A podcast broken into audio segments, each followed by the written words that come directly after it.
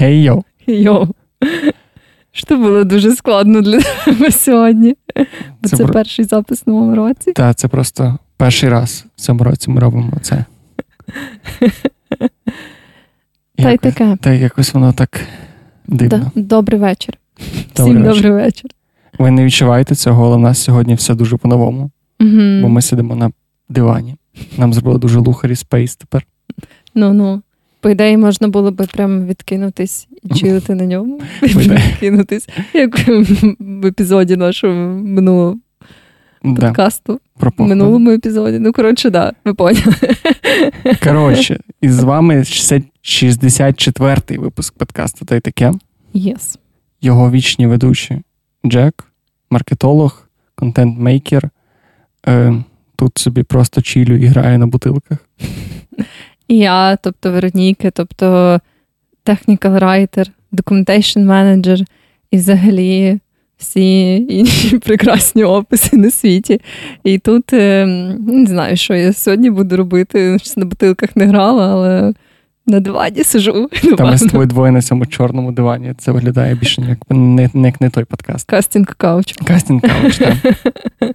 Я хотів сказати Вуді Аллена, але це трохи не, не той. Харві Вайнстайн. Харві Вайнстайна. Вот. Коротше, і сьогодні ми говоримо про що? Про фільми. Угу. Про які фільми? Про всякі різні, я думаю, про наше ставлення до кіно, які фільми нам подобаються, не подобаються. Да. Взагалі, культура перегляду фільмів, типу, всякі різні аспекти цього. І ще фільми, які нам здались визначними або були важливими в якийсь період нашого життя. Ну, я для себе прям шукав такий баланс. Я трошки описував фільмів свого там на початку, які суто для мене мають якесь емоційне забарвлення. Час навіть не сам фільм, а то як там не знаю, як я, як я його дивився або що я там відчував, а далі вже, типу, там в мене список фільмів, які мені здається, що має подивитися кожен або майже кожен. Я, до речі, не готувала список фільмів, які прям, мені здається, має подивитись кожен. Я якось більше, знаєш, в контексті просто фільмів, які, мені здається, визначні в якомусь своєму жанрі, які мають якусь свою нішу, знаєш, для uh-huh. мене, або мені здається, в принципі. О, мені дуже цікаво чи твій список фільмів, насправді. От. Але я думаю, що спершу ми, звісно, як завжди, почнемо з всяких апдейтів і всього, що сталося. Я думаю, да. Да, можна, можна я перший. Звісно. Коротше, ми колись мали випуск про твоє коліно. Угу. Походу, нас чекає випуск про Джека коліно. Да. Тому що в мене давно вже болить коліно. Я, як старий дід, пішов на, до лікаря, до цього, як він називається, ревматолог, по-моєму. Травматолог слеш ревматолог. І, коротше, він а мене. не ортопед? Ні, ні, ні, ні. А Окей. треба було до ортопеда, бо я дуже запутався з тими лікарями. Ну, залежно, ну, типу, наприклад, мій хірург, який робив мені операцію, називається хірург-ортопед. От, тому, ну, але вони, по ідеї, як думаю, сміжні спеціальності. Це не то, я що поняття не. Навіть не знаю, яка різниця між ревматологом і травматологом. То я просто познав Параскеву і сказав, мене болить коліно. Вони сказали, окей, вам до цього мужика. І я пішов. І справа в тому, що непонятно, що зі мною, у мене не було травми. І коротше, і в таких випадках, наскільки я розумію, просто тебе зразу хірачить цю ударну хвильову терапію. Ага. І це дуже стрімна херня. Я знаю, я думав. тільки недавно теж спробувала перший раз в житті да? ударну хвильову терапію. Боже, я чувствую таке, я прямо коли лягав оце, він брав оцю штуку і тиця мені в ногу, я подумав, боже, який я, блядь, старий. Чого? Це нормальні двіжухи. Та ну, я, я знаєш, це мені коли казали, що 24 роки це час, коли тебе починає якась там боліти або спина, або якийсь інший суглоб, то я сміявся і думав, ха-ха, старість, ні. І да, і в мені 24 пройшло два, ну, буквально два місяці, а я вже маю виписану ударну хвильову терапію на 10 сенсів. Мені здається, ти якось так упереджено до цього ставишся. Це ж не питання твого віку. Просто буває всяка хуйня, знаєш. Так не буває, розумієш? Якби я, типу, я ж думав, що в мене це спадкове, бо в мене батька проблеми з коліном. А виявилося, що ніхуя, в мене батька прекрасні коліна. Просто він бігав в футбол. Десь недавно зашпортився і впав. А знаєш, що я робив? Я ніхуя. Просто я жив і в мене заболіло коліно. Типу, навіть нічого не зробив. Але так часто буває, якщо, наприклад, в тебе якийсь дисбаланс в силі, типу м'язів ноги, наприклад, то інші м'язи можуть компенсувати і ніби як брати на себе забагато, або навпаки, якщо в тебе просто якась ділянка твоїх м'язів слабша. Це так само зі спиною і з іншими типу, частинами тіла. Так. Воно просто має накопичувальний ефект. І, типу, звісно, коли ти малець, ти не сильно це відчуваєш, але часом це. Але це нормальні двіжухи, типу. Я не хочу. Я не хотів би так рано дізнаватися, що таке ударна хвильова терапія. Але ударна хвильова терапія це дуже странна штука. Бо, власне, типу, я казала, що один з моїх резолюшенів на 2022 рік був зайнятися своїм здоров'ям. І я, власне, теж почала це робити. І частина з цього була так само ударна хвильова терапія. І я чесно не знаю, це максимально дивно. Воно якось так странно тебе хуярить. Ти просто лежиш і тебе болить. Да, ну, Але мені боліло не сильно. А мене прям піздець. Да. Ну, я не знаю, в мене було таке оце дуже странне відчуття. Я собі його так описала, що це знаєш, ніби як коли ти вдаряєшся, і в тебе щось такий ниючий, типу, біль з'являється після того, як ти десь вдарився. От у мене так це було. І тільки якби дуже-дуже приглушений цей ниючий біль, ніби як постійно твої м'язи об щось вдаряються, коли проводять цією штукою. Так у мене це було. У мене це було ніби тебе взяли, коротше, такі як пласкогубці, але знаєш, схожі на ті, які, якими витягуються які металеві предмети з жару. Такими вони ніби такими двома гострими е, ага. кінцями. І ніби тобі цими двома пласкогуб, не одними пласкогубцями просто в коліно. А ти певний, що так має бути? Я не знаю.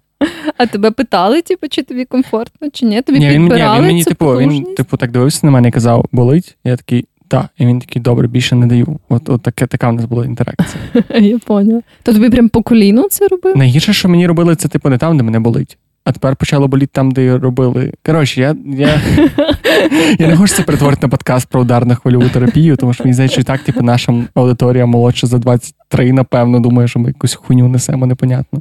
Але з вами то теж станеться. Я теж думав, що я самий унікальний, зі мною нічого не буде. Ага. Не ага. знаю, я так не думала, я вже давно страждаю. В тебе щось сталося хорошого? Ти маєш якусь класну контрісторію до моєї історії? Блін, насправді в мене теж якась така, типу, релейтед до медичних процедур. Я не знала, що ти будеш розказувати про такі речі, тому я би, може, підготувала би щось інше. Але я просто хотіла розказати, що я якраз е, в рамках цього свого побажання на 2022 рік пішла на масажі. І я думала, що знаєш. Що масаж? Ну, Sorry. Whatever. Але суть в тому, що я якби завжди собі уявляла, що це якась така чілова штука, і що це, типу, приємно, і ти собі такий лежиш, і тобі класно, mm-hmm. і оце все. Але я поняла, що це піздець, і тупо кожен раз страждаю. Я ще записалась на всі сеанси, які мені прогарантувала моя страхова, і тупо кожен день я ахуєваю від цього масажу, тому що цей чоловік він просто нажимає в якісь такі місця, де мені прям піздець як болить. І я така кажу, мені піздець як болить. І він такий каже, добре, то буду нажимати тут частіше. І я така сука. І Десь на другий раз, коли я прийшла, я думала, що я народжу під час цього масажу, тому що це реально був якийсь піздос. Він просто своїми руками проникає, ніби як прям мені під шкіру, і все там зажимає ці якісь ділянки, і він ще рухає якби моєю рукою, щоб там якісь різні м'язи пропрацювати. І це просто срака, мені тупо хочеться вмерти. І він ще там ну, часом питає, типу, а що як? І я така ну трохи чутливо в цій зоні. А у вас немає якогось стоп-слова? Ні. Я би хотіла. Мені здається, що варто ввести таку Я вашу комунікацію. Ну, він каже постійно, що це все нормально. Типу, я така питаю, так і має бути хуйово. І Він такий, да, да, типу, і це кай. Може, це просто цей е, якийсь агент страхової, такий, хочеш безплатний масаж, сука, ну на, блядь, на. Можливо, я не знаю. Це вийшло зовсім не так релаксово, як я думала. А після цього, після цього масажа, мене ще й хуярять цією ударно хвильовою терапією зразу. І я просто виходжу звідти, я така, знаєш, мене вже нічого не турбує в цій житті. Я просто така, типу, я просто піду додому. І навіть один з цих днів, коли я ще не знала, що на мене чекає, я собі запланувала піти в зал після цього. І це був мій самий непродуктивний похід в зал ever. Я тільки змогла побігати 30 хвилин, і, і потім я просто щось лежала на різних тренажерах, не мала щось зробити, але в мене дуже мало що виходило. І я просто хвилин за 30, типу, я зробила майже ніхуя і була така ладно, все, я йду додому. Ну, я це називаю переважно хорошим тренуванням. Ладно, ну коротше, тому е, я теж поняла, що якщо ви раптом думали записатись на масажі е, і думали, що це прекрасна розслабляюча штука, якою можна зайнятися там після роботи, щоб зняти стрес. Ну, свого роду це знімає стрес, бо ти перестаєш думати про всі інші речі, які тебе взагалі могли турбувати колись в житті. Це як відрізати ногу, щоб не болів відрізаний палець. Ну так, да, да, якось так. От, е, Але ну, я не знаю, чи так має бути, я не спеціаліст. А тобі стає краще? Ну, у мене не було особливих скар, знаєш, тому типу проблем... Дотепер. Ну так. От проблема в тому, що я якби через це не знаю, наскільки це дієві штуки, і взагалі, якби може я без сенсу це роблю. От, Але ну, відчуваю я себе приємно після того. Ну, якщо я не йду на масаж знову. Бо оці перші рази мені здавалося, що знаєш, ніби моя ціла спина це один величезний синяк. Але там не було ніяких синців. Тому я не знаю, як це працює. Бережіть здоров'я. Так. Це тепер буде подкаст про здоров'я і хороше самопочуття. Ми починали як подкаст про ментальне здоров'я. Зараз ми просто такі, ментальне здоров'я це добре, терапевти це добре, але ще є коліна, да. ще є спина, а ще є зуби. Я відчуваюся таким старим, коли про це говорю. Мені здається, в тебе знову ж таки якісь упереджене ставлення до, до цих старих речей. людей. Ні, ну просто не знаю. Мені здається, що такі проблеми і починаються в 40. Та ні, ну я не знаю. У мене було багато проблем з зубами і в дитинстві. Ні, просто. Ти, зуби та, зуби не Просто тоді це не твоя відповідальність, просто все твої батьки рішають. Ні, зуби та, я не маю нічого проти зубів. Я їм солодке зараз навіть менше, ніж в дитинстві. Але, от, типу, всякі твої коліна, спини, хрящі, суглоби. То ще рано. Я ще хочу побігати. Я просто от в чому кульмінація цієї моєї історії, що я в цей час записався в зал, і я ненавиджу присідати. Я ненавиджу робити випади і взагалі, типу, ноги чи бігати навіть я ненавиджу. Зараз єдине, про що я мрію в цьому житті, це побігати на цій сраній доріжці. Тому що коли в тебе це забирають, тебе починається цей знаєш ефект, як дитина, коли іграшку забираєш, коли вона не бавиться, вона ну починає ну, да. любити. Я хочу поприсідати. Я просто хочу поприсідати, а я не можу. Я вірю, що все налагодиться. Дякую. Добре, давай до кіно, до якогось веселішого кіно. Ти перше чи я перший? А ти прям хочеш починати з якихось фільмів конкретних? Чи Я ж...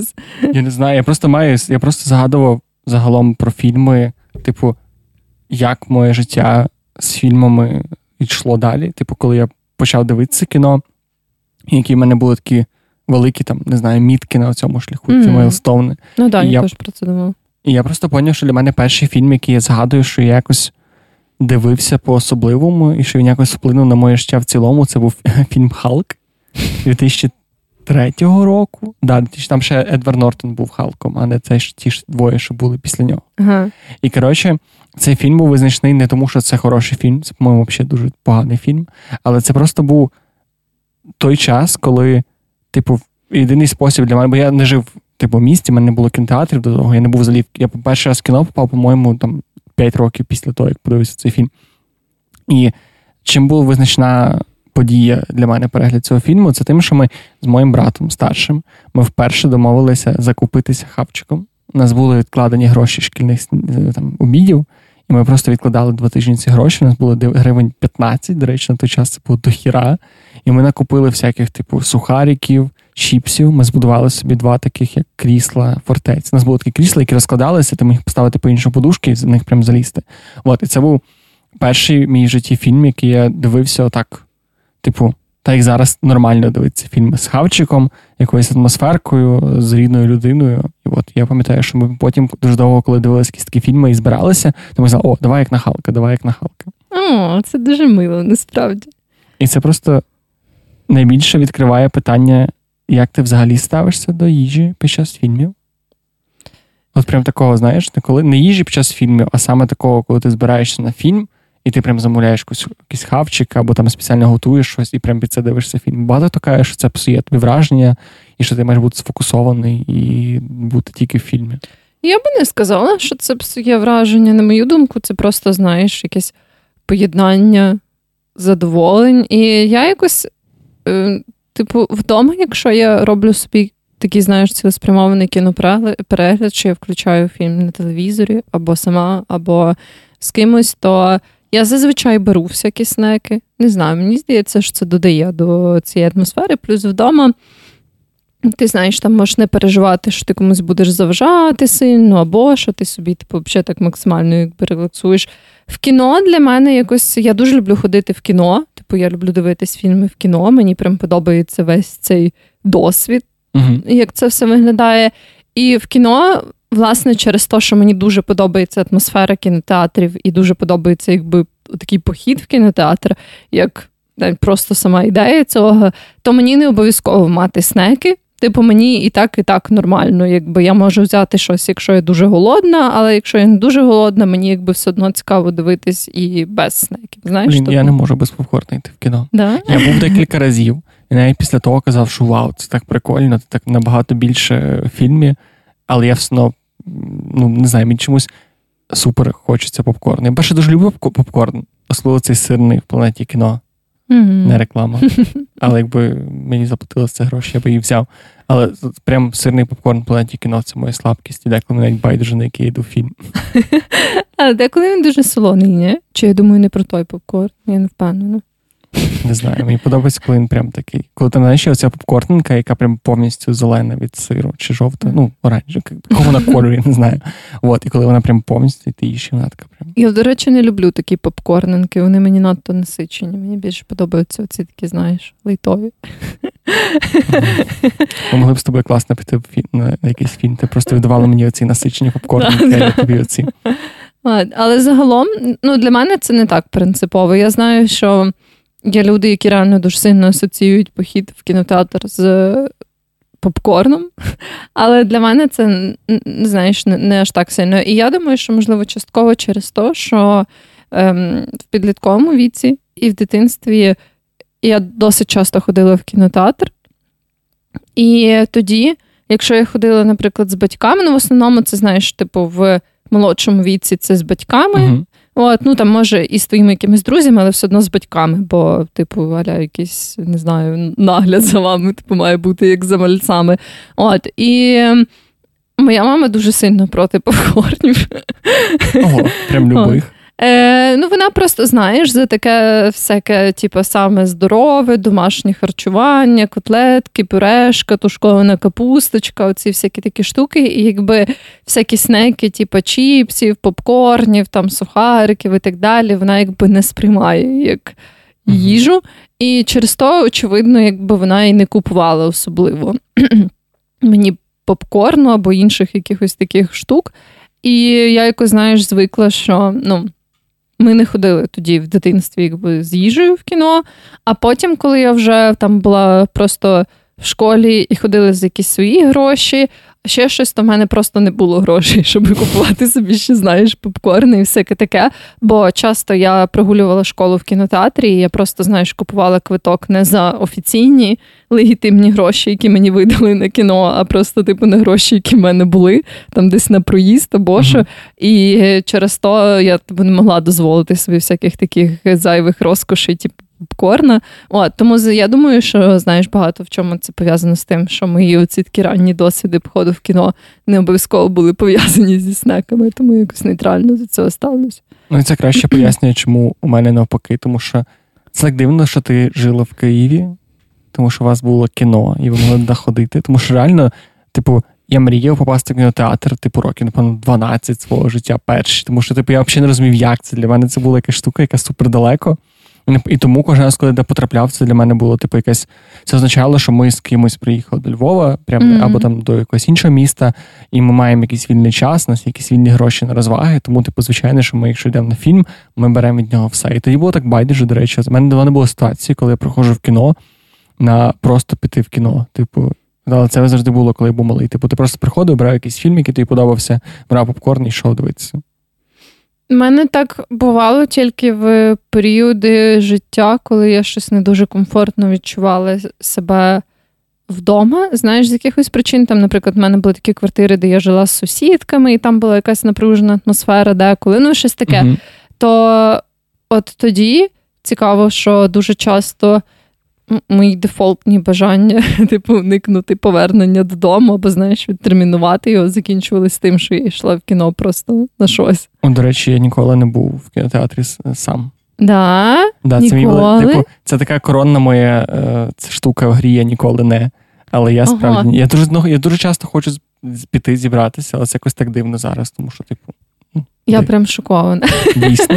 Ну да, не знаю. Я просто ну, мені так важко це уявити, бо я, напевно, відсотків 50 всіх своїх походів в кіно була в кіно сама. Окей. Ну і знову ж таки, мені здається, це не те, що норма, типу, але ну, принаймні знаєш, багато людей, мені здається, хоча б раз були в кіно. Ну, то треба піти. Мені здається, що це така штука, яку треба просто попробувати, щоб. Да, ну це дуже. Це знаєш, знову ж таки, як і подорожі самому, це відрізняється від того, коли ти йдеш з кимось. Мені якби і так, і так, в принципі, подобається. Але для мене найгірше це е, ніби як знаєш, вмовляти когось піти з тобою на фільм. І коли тобі дуже цікаво подивитись цей фільм, а цим людям, які пішли з тобою, не дуже, і вони починають щось там жартувати, якісь жарти, і сміятися, відволікати тебе, а тобі реально хочеться подивитись цей фільм. Або якщо не знаєш, починають нудитись і казати, ні, це мною. Або якщо це або що, якщо це не перша частина фільму, а не самостійний фільм, а люди питають, а це хто? А да, то хто? Да, а да. що він то зробив? А що він то зробив? Ти типу не можеш пояснити, бо ти зараз в контексті якоїсь фрази, і це дуже напряжно. Да, да, це дуже сложно.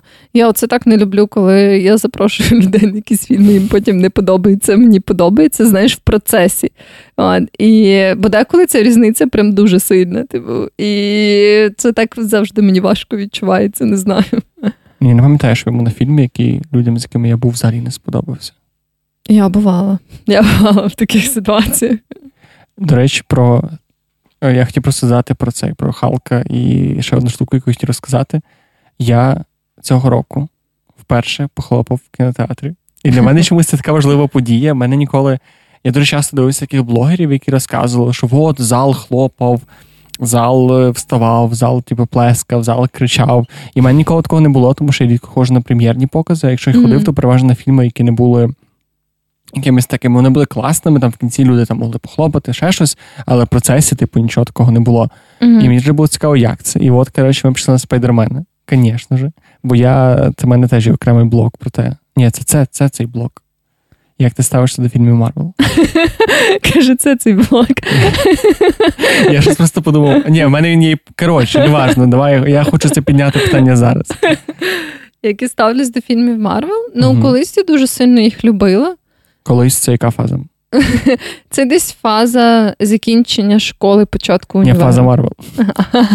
Я не знаю, яка це фаза Марвел. Це, ну, це ще були перші Месники. Зараз я згадаю, що тоді виходило. Тоді вийшли якраз перші Guardians of the Galaxy, я О, пам'ятаю. Це, Короче, це я здавав ЗНО в цей час. Да, от я ж кажу, кінець типу школи для мене, тобто 2000 14-2015 роки. Ну, типу, і плюс-мінус пару років. В той період я дуже любила фільми Марвел. І е, я тоді ходила ще потім пізніше на месників. Е, Ну, коротше, знаєш, в принципі, майже всі, які виходили, то я ходила на ці фільми в кіно.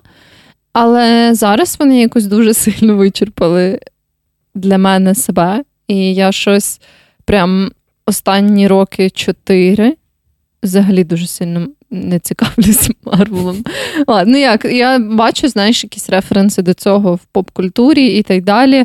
Але ну не те, що я їх там хейчу, або вони викликають в мене якусь. Е, е, не знаю, сильні почуття. Я просто, коли я бачу, що виходить якийсь новий фільм Марвел, я така, ну, виходить новий фільм Марвел, окей. Знаєш, якось так. Я тебе не засуджу. Ні, насправді я я, не я не можу себе назвати фанатом, і, напевно, останні декілька фільмів, на яких я був, я теж виходив з них і такий думаю, боже, нахіра я взагалі це дивлюся. Але для мене просто найцікавішим в цьому всьому є масштаб і фандом цього mm-hmm. всього.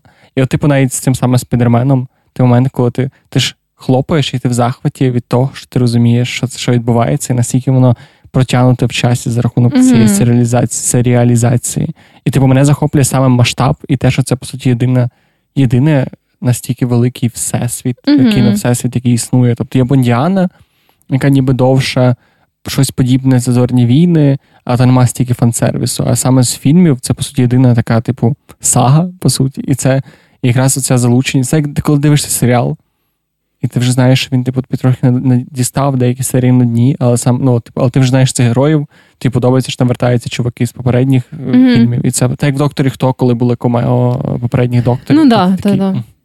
Кайф. От, Мені здається, що я просто, знаєш, коли є от якісь, я, наприклад, так само, це, звісно, не фільми, але ти задав за це, що це трохи схоже, як на доктора Хто. У мене, в принципі, проблеми, знаєш, з такими дуже довгими цими франшизами, особливо такі, які виходять часто. От, наприклад, з Джеймсом Бондом мені. Принаймні, поки що цікаво дивитись нових бондів, тому що перше я бачила їх всі, Типу, від самого першого, типу, до зараз цього Ого. самого останнього. А скільки їх до хіра? До хіра, так. Це була.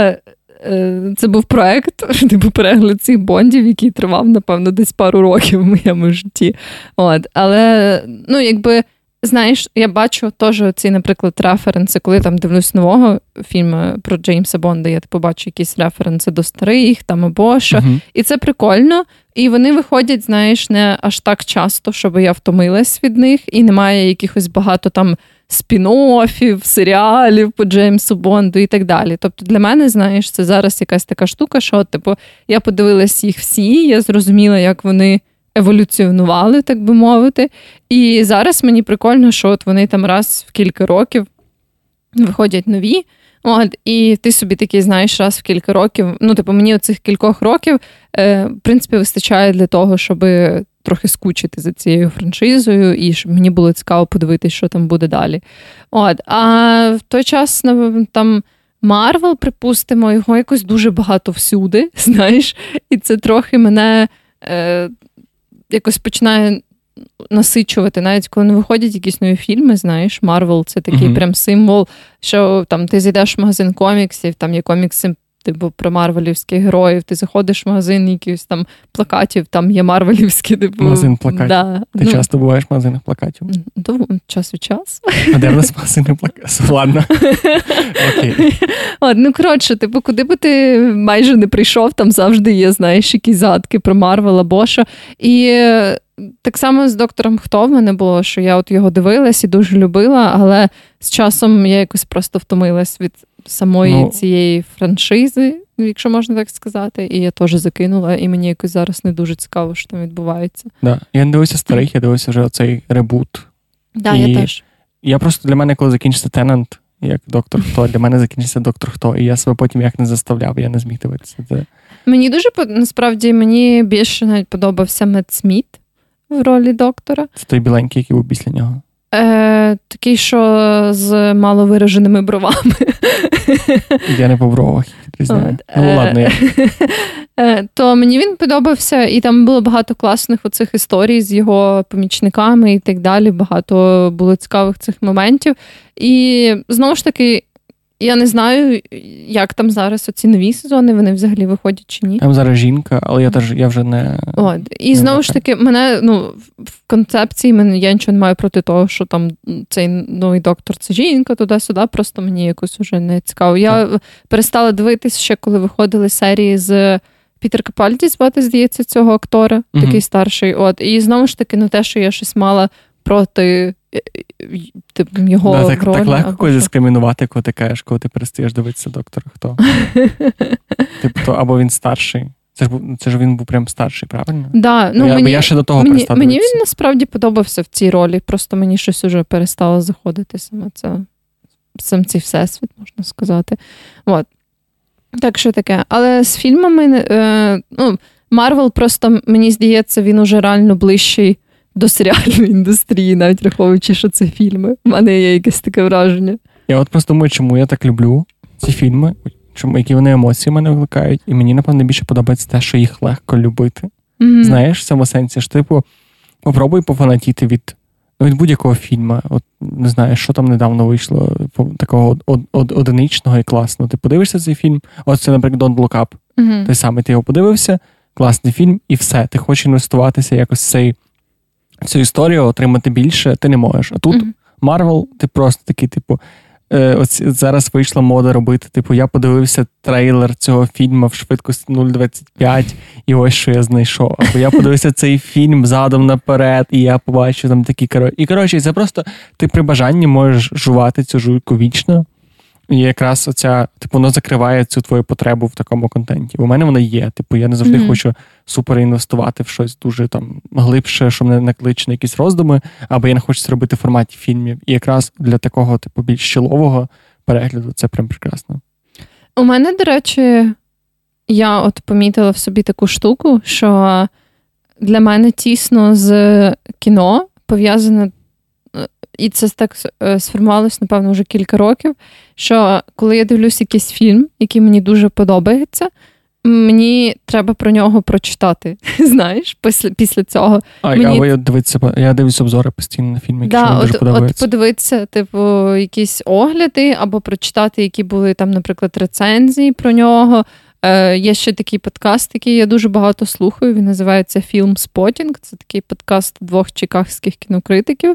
І вони часто знімають, е, як знімають, записують випуски, присвячені якимось прем'єрам таким гучним або новинкам якихось відомих режисерів mm-hmm. і так далі.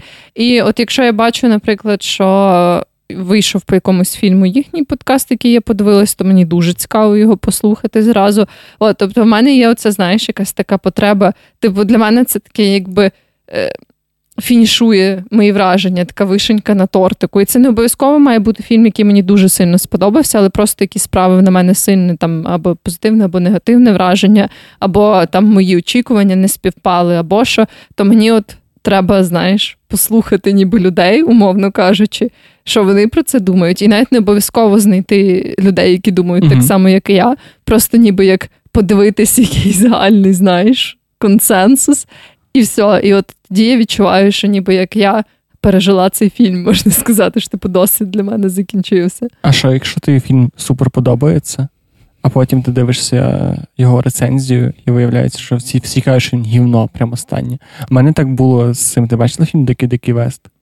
Е, Ні, мені здається, Там що... був Джекі Чан, по-моєму, і Вілл Сміт. Ага. Чи не Джекі Чан? Ну, коротше, я не пам'ятаю, там був типу Вілл Сміт, ще якийсь актор, і вони були на дикому заході, і там просто я був дуже малий, і там на той час було все. Там були ковбої, там були роботи, там були здоровенні робопавуки, там були голі чуваки, там були, типу, купа геїв.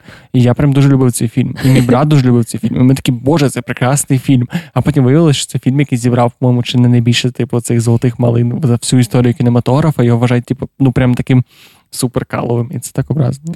Але ж е, є теж своє задоволення в тому, щоб дивитись суперпогані фільми. Так, якщо ти думаєш, що це суперпоганий ну, фільм. Ну, да, але разом з тим, в мене насправді не було таких ситуацій, щоб прям кардинально, наприклад, мені дуже сильно сподобався фільм, а всі його дуже сильно обсирають. Але в мене, наприклад, так от недавно було, коли я подивилась Дім Гучі. Мені, в принципі, цей фільм сподобався. Я би не сказала, що це був там топ-топ, самий топ, який я бачила. Але як і мої подруги, з якими я ходила, так і людей, яких я потім слухала в подкасті або читала рев'ю, вони всі були такі, ну, ме, типу, знаєш, mm-hmm. не, е, ну, такий фільм, ну, щось пішли собі, ну добре, що вийшли з дому, але, типу, знаєш, не найкраще, що може бути. При тому, що я була реально задоволена тим, що я його подивилась, і мені, в принципі, сподобалось. Але я нормально ставлюсь до таких речей, бо я така думаю, ну, я собі, знаєш, знайшла в цьому щось інше.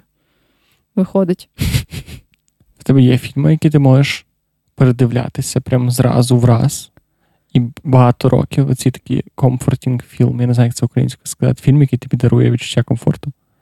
Е, Я би сказала, в мене чомусь це більше пов'язано дуже з серіалами, ніж uh з фільмами. Е, Але є такі фільми, які я передивлялась багато разів. Наприклад, е, фільми Тарантіно, особливо Pulp Fiction, це uh кримінальне чтиво, здається. От. І ще якісь його я передивлялась багато. Е, біле? Ні, убити біле, я, до речі, не так. Ну, типу, я дивилася пару разів, але я не можу сказати, що я, от, знаєш, прям передивлялася і передивлялась. Мерзенна вісімка? Так, е, да, мерзенну вісімку я багато я разів. Я разів п'ять його бачив, він просто прекрасний. Так, да, він дуже крутий. І... Але я не можу сказати, знаєш, що це коли мені хочеться саме затишку. Це швидше, коли я от згадую, що блін, там крута історія, але я, от знаєш, підзабула якісь аспекти, або там я згадую якісь класні сцени і думаю, о, було би круто його зараз передивитись. Тобто, це знаєш, не таке відчуття, що мені хочеться якось цього такого комфорту. Або заспокоєння, а швидше, просто коли я згадую, якби який прикольний цей фільм, і мені хочеться його передивитись. От, Так само я багато бачила. Є такий фільм Субмарина. О, так. До речі, О.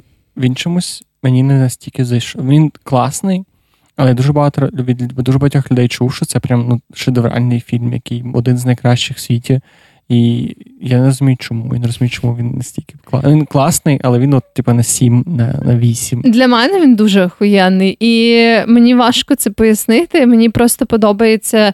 Е, Мені, в принципі, подобається персонаж цього головного героя, типу цього хлопчика-підлітка, mm-hmm. який якби і як е, вони, знаєш, через такі трошки гіперболізовані дивні ситуації показують, в принципі, ті відчуття, з якими, мені здається, люди стикаються як і в підлітковому віці, так і в принципі в дорослому житті.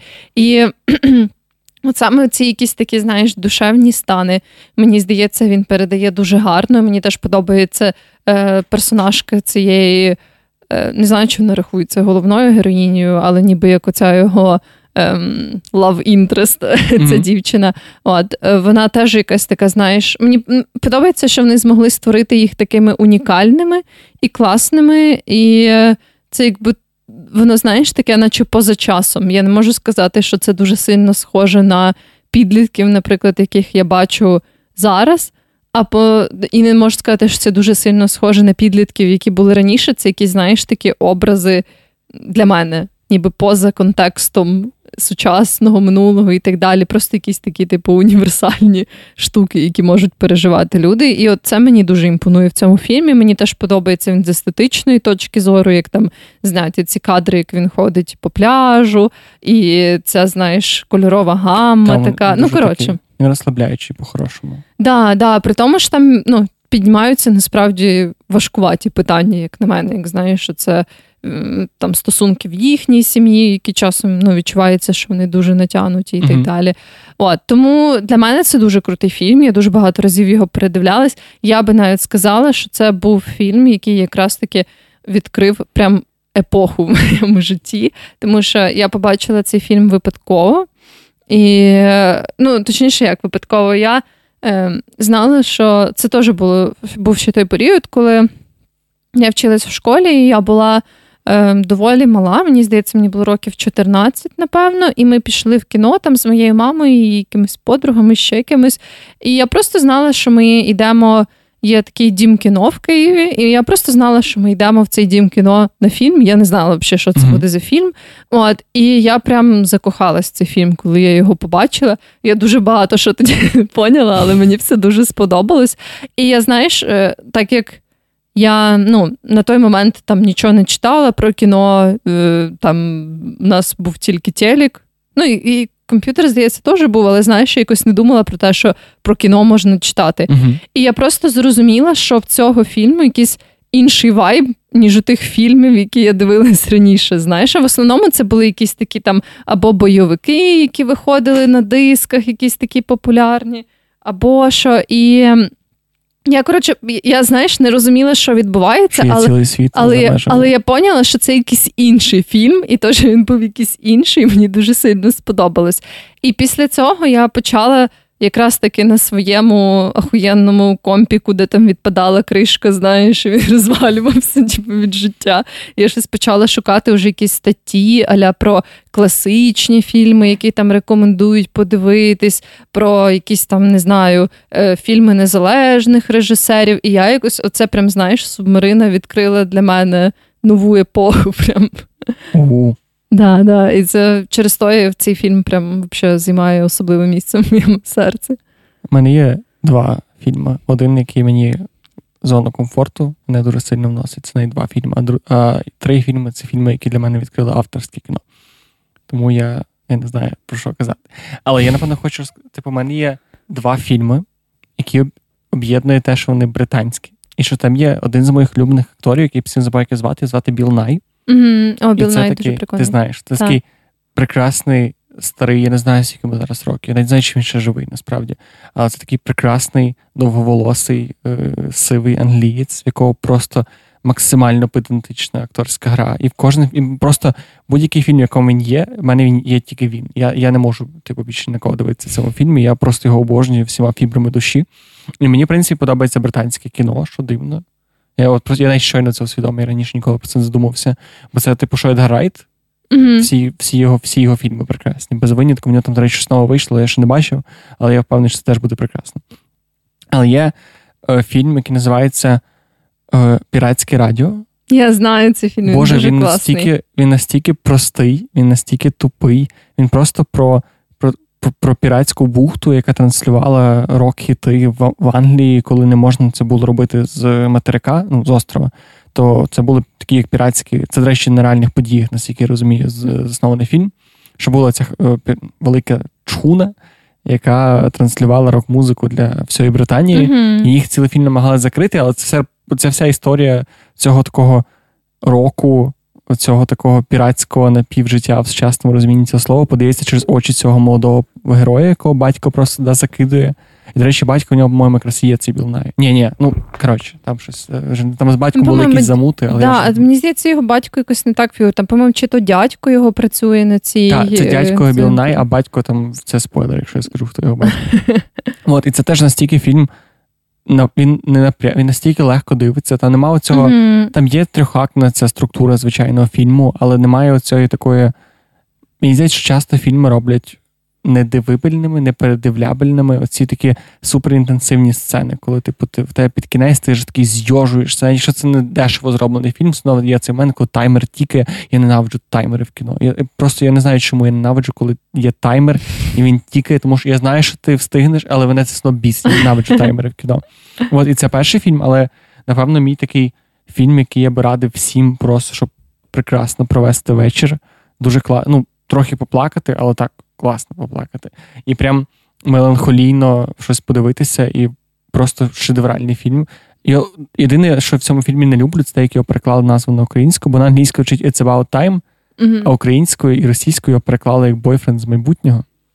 І це мені, коли моя дівчина на той час прийшла і сказала, давай подивимося класний фільм, який називається Бойфренд з майбутнього. Я думаю, йой, це якась типу, дивільна комедія, типу, ніячого. Але Боже, це просто фільм про чувака, який навч... міг перемотувати час.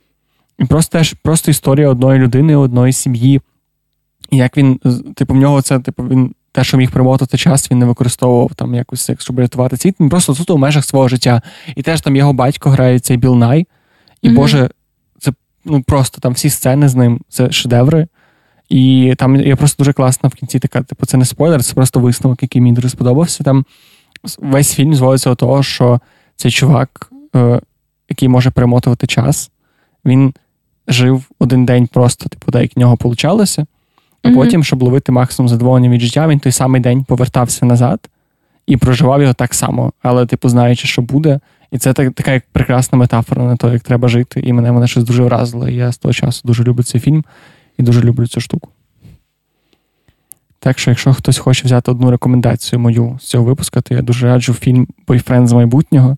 Але краще подивіться в оригіналі, він називається It's About Time.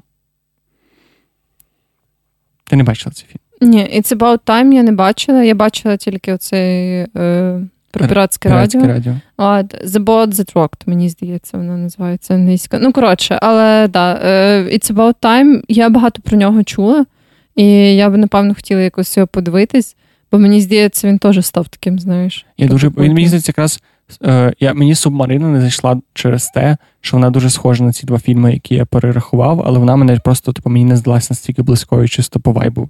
Так, ну, Можливо, я в іншому порядку дивився, в мене б інший третій фільм відпав, але так як вона була третя, то то цей. А що в тебе з авторським кіно? Оце штука, яку я завжди дуже мало в себе вбирав. Набагато менше, ніж хотів. Тому я так. Я маю список прям трьох фільмів, буквально, які я дуже люблю, які я всім дуже раджу. Але це, напевно, майже вичерпний список фільмів, які я бачив. Мені насправді, от, чесно кажучи, дуже важко диференціювати між авторським, неавторським кіно. Бо ну, дуже часто, наприклад, незалежні там режисери, вони починають як незалежні режисери, потім там їм пропонують якісь мейнстрімні проекти, ну, типу, знаєш, якісь uh-huh. великі студії і так далі. Для мене це грань доволі змішана. Я собі так зазвичай не маю, знаєш, такого. Е, підходу, що я от так думаю, от який би я фільм подивилася, сьогодні я би хотіла подивитись авторське кіно, а зараз ні. Знаєш, а потім, коли я дивлюся, я така думаю, ну це авторське кіно, це ні. От. У мене якось так це не диференціюється в моїй голові дуже сильно. От, Якщо ми говоримо про мені, от навіть коли знаєш, я думаю. Добре, я там можу класифікувати менш типу відомі або більш відомі там режисери, або ж, або, наприклад, Тарантіно, очевидно, да, знають більше людей. Але так само, от я не впевнена, бо це так дуже залежить від того, в якій ти бульбашці, знаєш, бо там Можна сказати, що Йоргос Лантімус це менш Я відомий. сказати, що його часто вважають авторським авторським кіном. Да. Хоча він, він же, типу, Але він уже став досить популярний, тому теж, знаєш, важко сказати, чи це авторський аля мейнстрімний, чи це вже не мейнстрімний. Ну, коротше, дуже складно сказати. От, Тому я для себе якось так не сильно це розподіляю. От, Я бачила багато таких фільмів, які. Напевно, не бачила багато інших людей, але мені теж важко сказати про це. Е, я ну от, дуже часто якісь там знаходжу рекомендації або нових незалежних е, фільммейкерів. Mm-hmm. Наприклад, цього року я подивилась дуже цікавий фільм Шива Бейбі. От, е, Це, наскільки я знаю, дебютний фільм. Е, По-моєму, режисерки. Зараз я прям хочу пошукати ім'я, бо я щось так е, ще не встигла її запам'ятати. От, е, Але це, наскільки я знаю, був перший в її фільмографії фільм Емма Селігман. Е, І я, от, ну, знаєш, типу, не думаю, що багато дуже людей про нього чуло, але разом з тим він там уже, здається, номінувався на якихось фестивалях. Тобто, от, я якось собі так стараюсь балансувати, але таких от фільмів, в яких, наприклад, там або. З них починають якийсь свій шлях режисери, або що я, в принципі, дивилась досить багато. І ну, думаю, досить багато подивилась і таких, які там, можливо, не так вже й багато людей знає, але просто так як це не якісь такі критерії, на які я орієнтуюсь, то мені важко виділити, знаєш, ці фільми якось окремо. Я думаю, все одно, що для мене теж. Я все, я просто розумію, що в мене є все-таки цей поділ на авторське кіно і більш мінстрімне кіно, але я це ділю швидше тим, як я сам ставлюсь до цього фільму, тому що mm-hmm. так, той самий Лобстер Лантімуса спокійно можна вважати е, авторським кіно і мейнстрімним кіно, по факту. Але мені здається, що для мене частіше, частіше авторські фільми це ті фільми, які чуть-чуть більш експериментальні, які трошки не не дуже вписуються в цю звичайну структуру, які тобі трошечки тебе чимось може здивувати, не не просто якимось поворотом е, сюжету, а типу прям здивувати своєю структурою, здивувати тим, як вони доносять якісь банальні речі. Я просто подумав, які фільми я би радив подивитися, якщо ти прям взагалі ніколи. Все. Якщо все ж ти обмежуєшся е, в своєму кінотеатрі, це фільми Марвел, так як я часто це роблю, то в мене є прям три фільми, які я думаю, що типу, я б обов'язково радий подивитися кожній людині. Це які? Це Джармуша Ніч на землі. О, це дуже класний фільм. Так, і це фільм, який ти це просто три історії рандомних таксистів, рандомних да, містах. Три чи чотири. Три чи чотири. Тобто це, це не фільм як такий, це просто збірка новел, але вона якась настільки цільна і теж настільки якась така комфортна. Е, другий фільм це Небо над Берліном. До речі, е, Вім Вендерс 98 87-го. Це я не бачу. 87 року. Небо над Берліном теж фільм про чорно-білий наполовину. Ну, там не зовсім чорно-білий фільм, але теж це буде спойлером. Е, просто про двох янголів, які ходять по Берліну і роз, роз, і говорять про життя, про любов. І в них там, боже, там настільки прекрасні. Просто весь фільм це великий діалог, і він настільки прекрасний. Ти ну, я я не можу собі більше уявити, щоб я просто подивився фільм, де двоє людей говорять, і я був в захваті, але я був в захваті. І останній фільм це 400 ударів. Це перший фільм Франсуа Трюфо. І цей фільм насправді не так сам по собі він супер крутий, він дуже цікавий, але напевно є більше значимість, що він це по суті вважається першим фільмом е, французької нової хвилі. І вся французька нова хвиля це просто кладість хорошого, не хорошого, ахуєнного авторського кіно. Тому що там бо там є більше там є сайти, де більше сотні цих фільмів, які знімали оце в Франції, коли людей заїбало на одне кіно. І просто ти можеш вибрати рандомний фільм, рандомного режисера, і 99% що це буде просто шедевр, який ти ніколи не забудеш. І 400 далі це просто як такий як вхід в цей світ, тому що він дуже класно показує оце, весь цей вайб цієї епохи. Тому, mm-hmm. напевно, ці три фільми я б радив прям, прям всім-всім. Ну, всім, кому цікаво подивитися якийсь такий. А ти би сказав, що ти часто дивишся це Ні, авторське кіно? Я взагалі зараз розумію, що я навіть просто кіно дивлюсь щось дуже мало. Щось мене дуже затягнуло в всякі серіали, аніме, мультфільм, мультсеріали. Угу. Що, до речі, я вважаю, що це якась така странна штука, що, типу, це кліпове мислення включається. Ну так, да, буває таке. Ну, в мене якось періодами, не знаю. Мені часом цікавіше дивитись серіали, а часом цікавіше дивитись фільми, і це якось дуже варіюється насправді. Ну, Мені здається, що в мене є, типу, мені треба якийсь буст. Угу. Тобто, якщо я подивлюсь якийсь класний авторський фільм, мене ще хватить напевно, на 2-3 тижні, я подивлюсь ще пару. Але потім я потім, не знаю, почну читати якусь класну книжку, мене затягне в книжки, я буду читати 2-3 книжки підряд. Потім мене затягне в комп'ютерні ігри, і мене так буде. Тобто я не можу прям якось один день дивитися класну, класний фільм, другий день грати класну гру. Мені треба якось таким більше епізоди, не епізодичним, а прям якимись такими угу. спринтами. коротше. Розумієш, ти маєш на увазі в мене завжди. Ну, от я кажу, ці періоди я не знаю, що вони пов'язані, але зараз, наприклад, я власне послухала ці ребята з фільмспотінгу кожен рік під кінець роблять двочастинний, якби підбив підсумків, куди uh-huh. входять і роботи там новачків, так би мовити, в цій індустрії, і роботи відомих режисерів. Коротше, складають такий топ, кожен свій.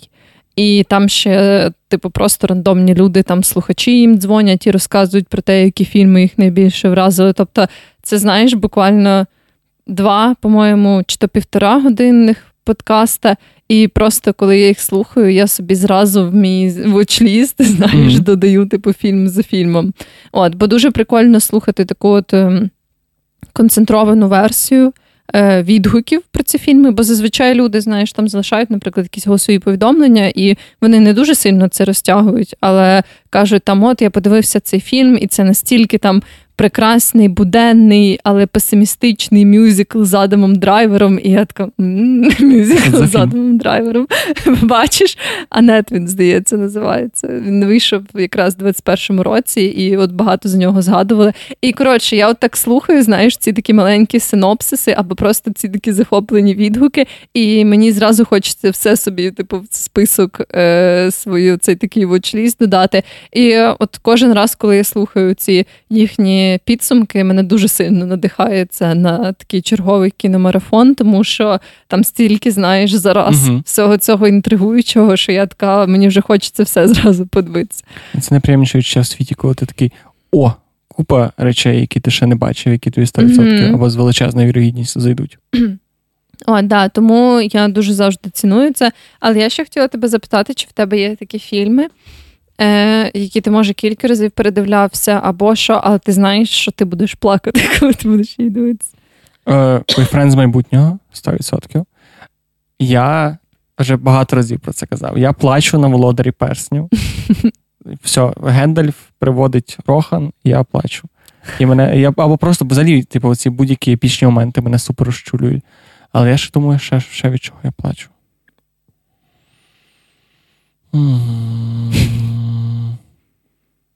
Я зараз нічого не можу задати. Тобто мене, от, типу, всякі сцени епічних порятунків завжди розчулюють. Навіть в тупих фільмах, навіть там, я не пам'ятаю, що недавно придивлявся Тора Рагнарьок, і коли прилетів Халк і бив цього великого пса, то хто б міг подумати, але я заплакав. Мені здається, я вже за це згадувала, але в мене завжди якось так, що любовні сцени, оці, знаєш, такі всякі клішовані чи зові, мене в основному викликають таке, типу, закочення очей, і я така думаю, пф, якась хуйня. Але коли це ці самі чизові клішовані сцени, але пов'язані з дружбою, угу. і я така, о боже мій, це так мило. Вони не думали, що вони будуть друзями, а тепер вони поміняли своє ставлення один про одного і все. Я не знаю, чому так. Можливо, через те, що тема дружби якось не була настільки сильно розкрита, як аля тема кохання і так далі. Але мене це настільки розчулює завжди постійно. І я майже в кожній такій, аля, знаєш, цій такій трагічній дружній сцені я просто плачу, як сука. Для мене було от щось прям теж таке, що я прям дуже дуже фільм про дружбу, і я щось. Але я не можу знати, що це було буквально недавно. Спайдер. Ну, для мене канонічне втілення оцього, що я тільки що сказала, це фільм Я Ерл і помираюча дівчина. Я не впевнена, чи він дослівно так перекладений українською там або російською, англійською називається Me, Earl and the Dying Girl.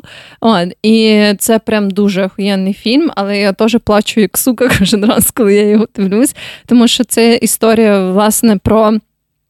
Типу, е, хлопців, які щось там собі дружать між собою, і вони випадково дізнаються, що дівчина з їхньої школи, з якою вони взагалі типу, до цього не спілкувались і сильно не мали нічого спільного, хвора на рак.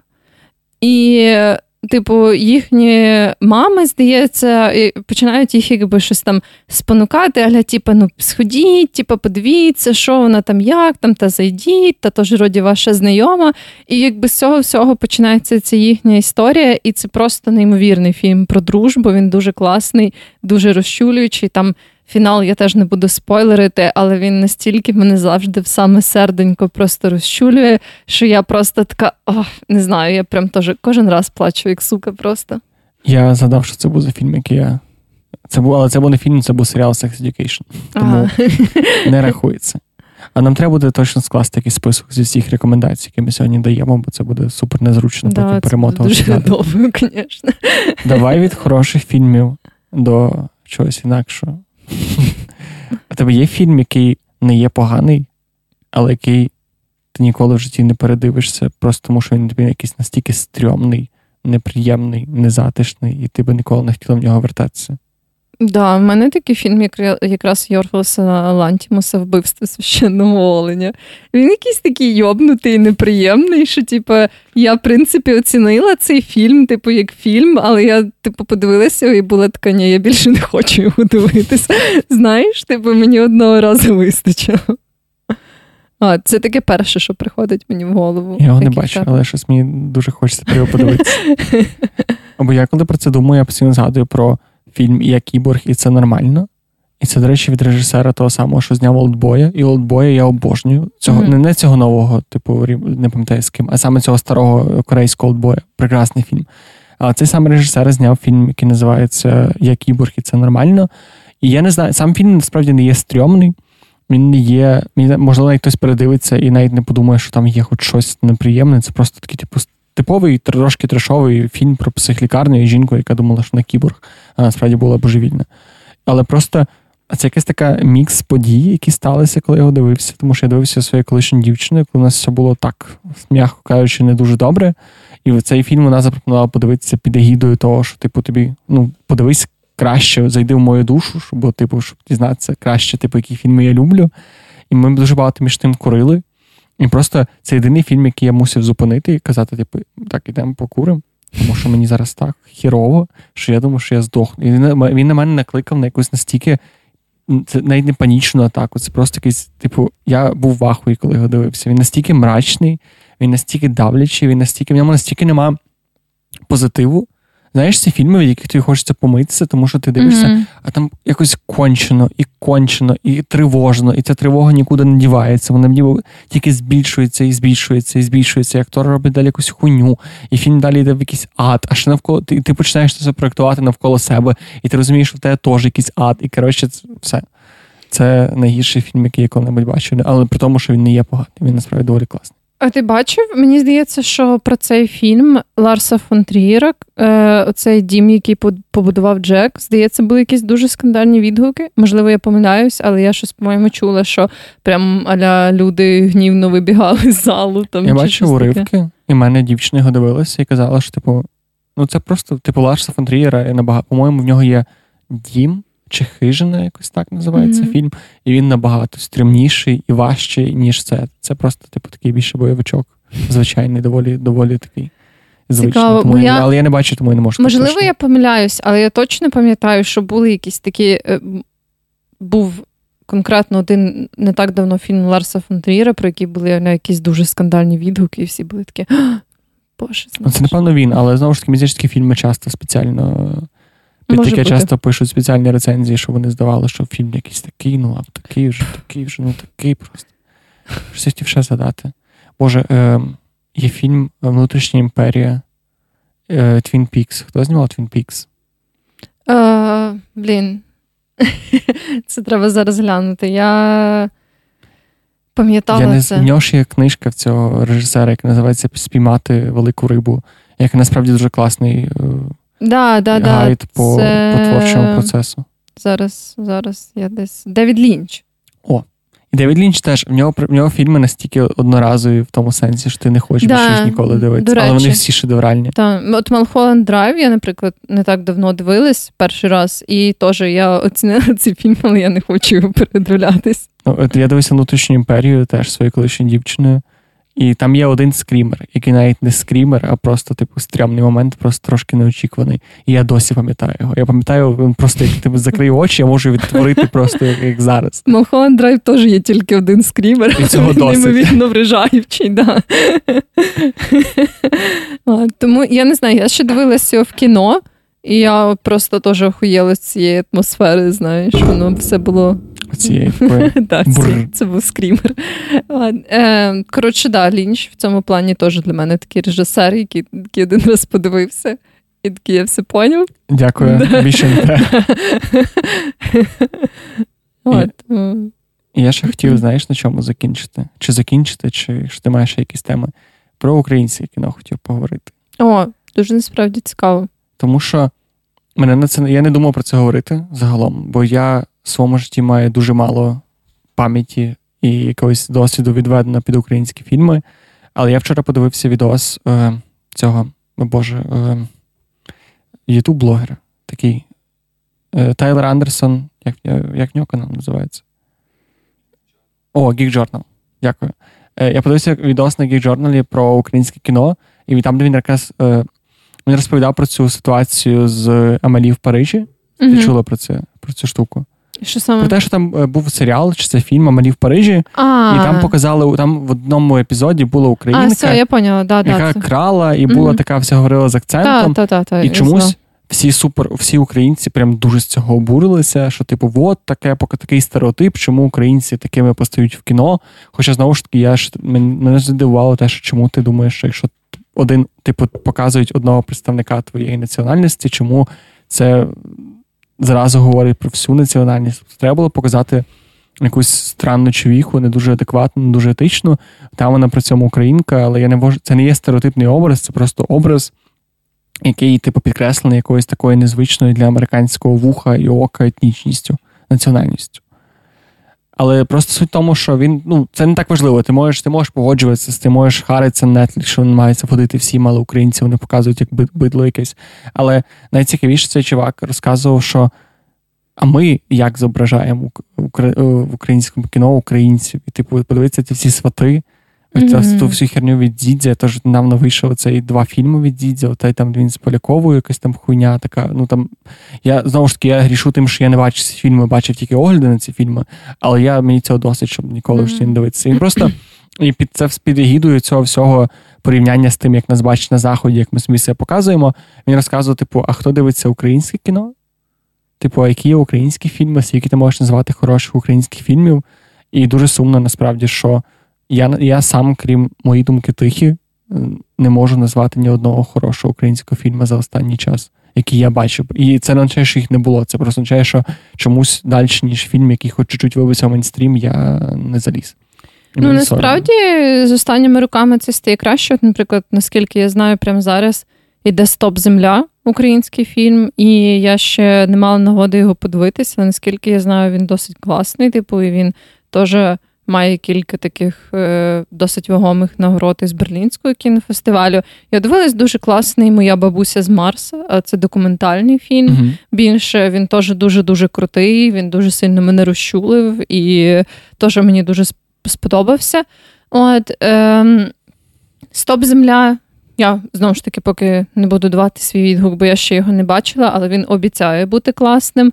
От, і, наприклад, е, я подивилась, коли цю мою бабусю з Марса, то мені дуже сподобалось, що ну, типу, хотілося б, щоб в принципі все українське кіно рухалось, ну, принаймні для мене в цьому напрямку, бо мені не дуже подобається, коли в українському кіно просто знімають рімейк типових американських фільмів, але з українськими акторами. Знаєш, що я маю на увазі? Тобто, просто ніби як не враховують ніякі наші там особливості побуту, життя, мови і так далі. А просто, типу, беруть, наприклад, є американські фільми про вечірку, ми знімемо український Це тебе як цей про проект. X був. Да, щось типу того. Синевир, теж це теж така, типу. тобто- Що там тут спірна сік, це український фільм, ну, але це інше. Ну, типу, просто ці знаєш штуки, які, типу, от є такий жанр американських фільмів, то ми в цьому жанрі, не відхиляючись, знімемо українське. Е, От. Мені це не дуже сильно подобається. Е, і я якось не відчуваю е, особливої цікавості в тих самих там святах. Ну, свати, мені здається, це якраз, типу, зовсім інше. Е, Якраз і сказати, що це один кінець спектру, зовсім інший. Це коли, типу, Ук- Україна перетворена, наш побут перетворений в Шароварщину Ну, да, і да, може бути, може бути. От. Ну, коротше, якось ем, мені от дуже подобаються ці такі фільми, які враховують саме специфіку українського життя і якихось наших таких проблем, суто наших. І, от, наприклад, моя бабуся з Марсу, чим мені дуже сильно заімпонувала, це то, що це документальний фільм, власне, який знятий про старшу жінку, яка лишилась жити в Криму. Тобто вона ем, якби дуже любить Україну як країну, вона дуже така проукраїнська жінка. І, але коли сталася ця штука е, з Кримом, якби в неї е, через те, що вона ніби як дуже цінує і це як свою рідну землю, вона не захотіла її покидати. І там, якби просто через оці якісь такі побутові сцени. Дуже сильно відчувається оцей її такий цей внутрішній конфлікт і самотність, тому що вона живе в такому середовищі, яке не дуже сильно підтримує її погляди, але разом з тим вона відчуває цю таку спорідненість з цією землею і з цим оточенням, де вона якби провела вже дуже велику частину Мгм. свого життя. І от такі, знаєш, українські фільми мене дуже сильно зачіпають, тому що це якби такі от саме наші якісь проблеми, якісь саме наші ситуації.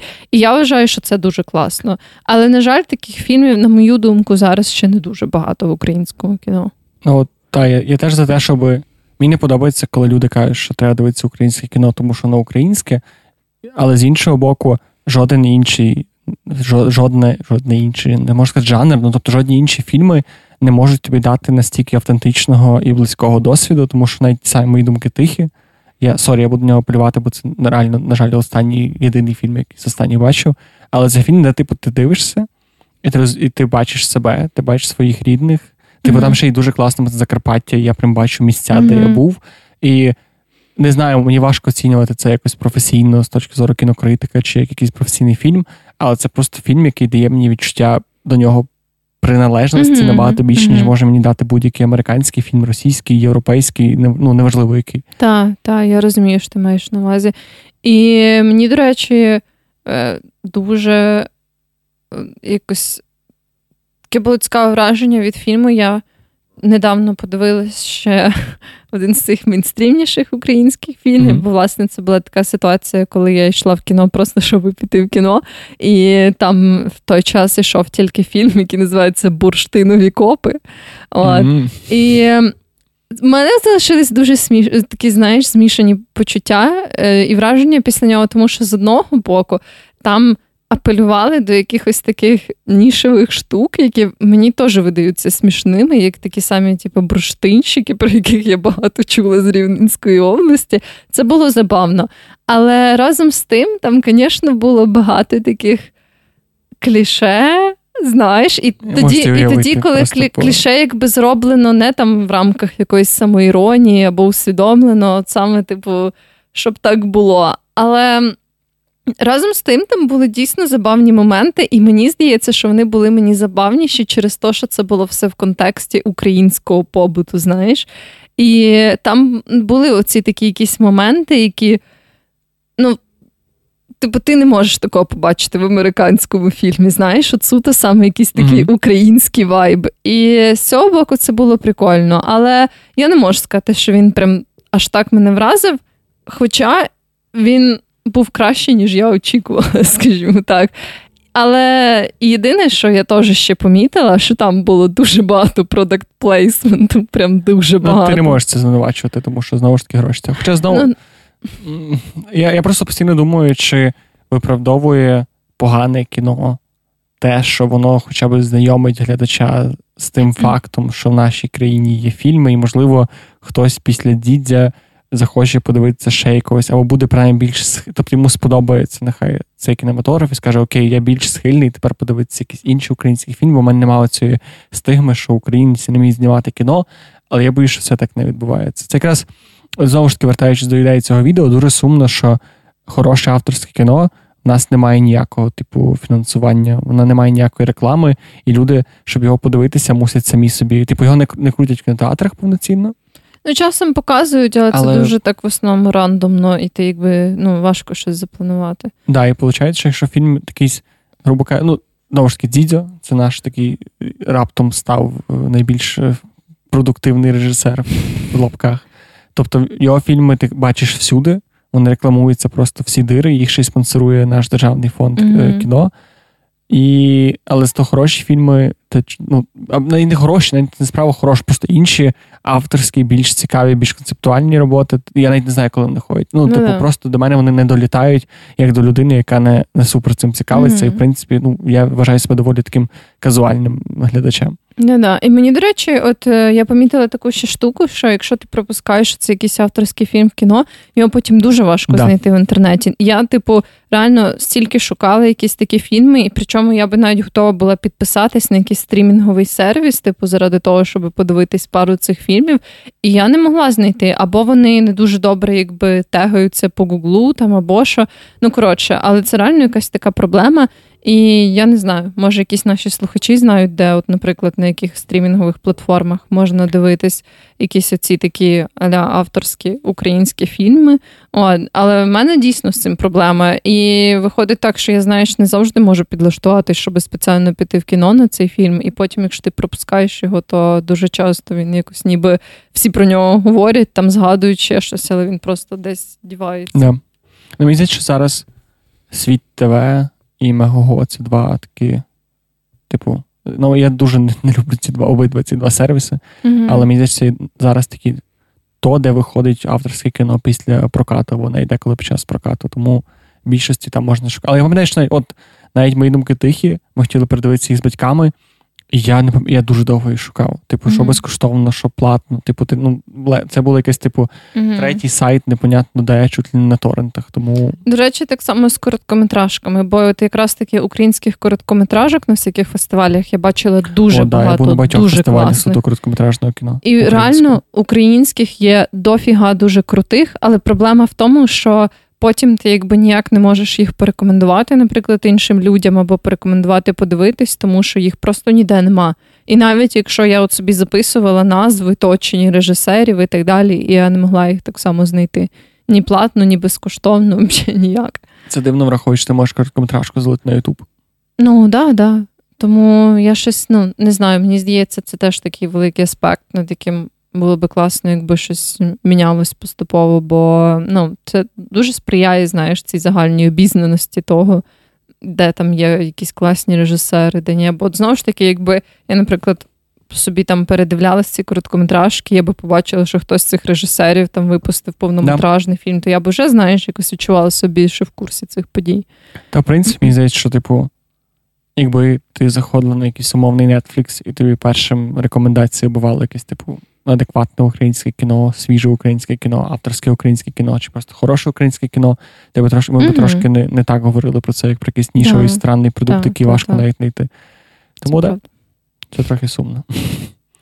Але я думаю, що це вже це вже дуже. У мене просто рекомендація, яку я приберіг до рекомендації в кінці, це три українські фільми, і вони три вийшли за останні чотири роки. І це вже і це три хороші фільми mm-hmm. від людини, яка цим цікавиться і цим хвилюється. Це не не моя рекомендація. Тому да, тому здається, це кудись рухається в правильну сторону. Будемо сподіватися на це. Що, ти ще маєш якісь для нас історії? Я думаю, що я вже можу переходити до рекомендацій. Давай, давай. Я хочу порекомендувати відеокаст. Напевно, не можу це повністю назвати подкастом, бо він виходить тільки на Ютубі. Але у нас у Львові є такий кінокритик, кінознавець Станіслав Тарасенко. Він організовує часом івенти, то там в Львівській медіатеці, то в Львівських кінотеатрах. І він має на Ютубі свій канал, там, де він розказує про власне всякі фільми, режисерів, нові, старі і так mm-hmm. далі. І Мені дуже імпонує те, як він розказує. Мені здається, він дуже класний спікер. Типу, він, на мою думку, з тих людей, які вміють дуже гарно ем, якось надати інформацію і гарно її, знаєш, категоризувати і пояснити, і так далі. От, е, То я рекомендую, я додам в опис посилання, і мені здається, це він прям ну, заслуговує. Якщо ви не дуже багато, наприклад, слухаєте про кіно, то в нього немає якихось таких штук, що ти прям маєш бути нішевим знавцем, щоб його зрозуміти. Оце так ніби як легко і доволі доступно для всіх, то це моя така рекомендація на сьогодні. Окей. Я, так, як я вже казав, я хочу продати три фільми. Це три українські фільми. Фільми збирав не я, це Андрій. Андрій, дякую тобі, що ти слухаєш наш подкаст. Дякую тобі, що ти скинув нам класні три фільми українські. Один з них це мої думки тихі Антоніо Лукіча, другий це додому. Режисер Алієв Наріман Рідьванович. Sorry, якщо я неправильно це прочитав. І стрімголов Марини Степанської. Теж ми дамо це в описі. І я за те, щоб почати дивитися. Я теж подивився ці три фільми, два ну, два фільми, які мені ще залишилися, і скажу свою думку. Можливо, я підпишусь на якесь Мегуго і теж зможу подивитися фільм. Удачі. Ми Я так, просто ще недавно Наш на подкаст світ хоститься на Мегого, то ми не можемо їх обсирати. Я не обсираю, я просто я недавно хотів подивитися Щегеля на світ ТВ, і я пройшов через три просто пекла, три кола пекла, тому що ти заходиш, береш безкоштовну підписку, потім тобі кажеш, що цього нема. А з телека ти не можеш це подивитися, тому що контент заблокований. І ти просто заходиш, ти не можеш зареєструвати через Google. А нам коротше, я реально три години я витратив більше, щоб знайти цей подкаст і подивитися е, стендап, щоб його подивитися, ніж сам коротше, Розумію. схарений з того всього. Хуйня. Світ ТВ, будьте краще. Будь якісь нормальні. Netflix дешевше, так що. Добре. Що давай на цьому завершувати. Наш перший подкаст записаний у 2022 році. О, oh, є. Yeah. Є. Можливо, мій останній подкаст здоровим коліном. Я думаю, навпаки, це тільки початок. Або останній подкаст з хворим, з хворим коліном. коліном. Це більш ймовірно. Хто знає? Тут же знаєш, я, я вже тепер не знаю, що буде далі. Пляма в передбаченнях. Та й таке. Та й таке. Все, всім гарного часу доби. Дякуємо всім, хто лайкає, залишає коментарі, будь-яким чином фідбечить угу, нашому Ми дуже подкасту. це цінуємо. Ви просто киці золоті. Найкращі. Просто все, всім гарного часу доби. Па-па. Па-па.